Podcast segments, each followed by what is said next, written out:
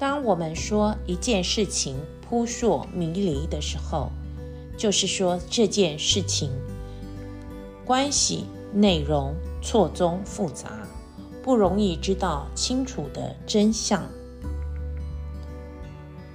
中国有一首木兰诗，它是讲述有一位叫花木兰的女生代父从军的故事。因为在中国的古时候，能够从军上战场的只有男生，没有女生。可是花木兰为了孝心，代替年老的父亲去从军。经过了十二年的军中生活，始终没有被同伴识破她是女扮男装。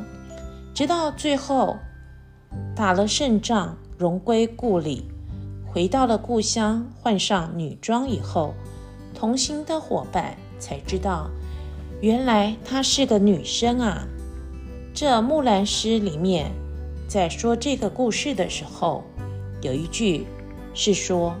雄兔脚扑朔，雌兔眼迷离。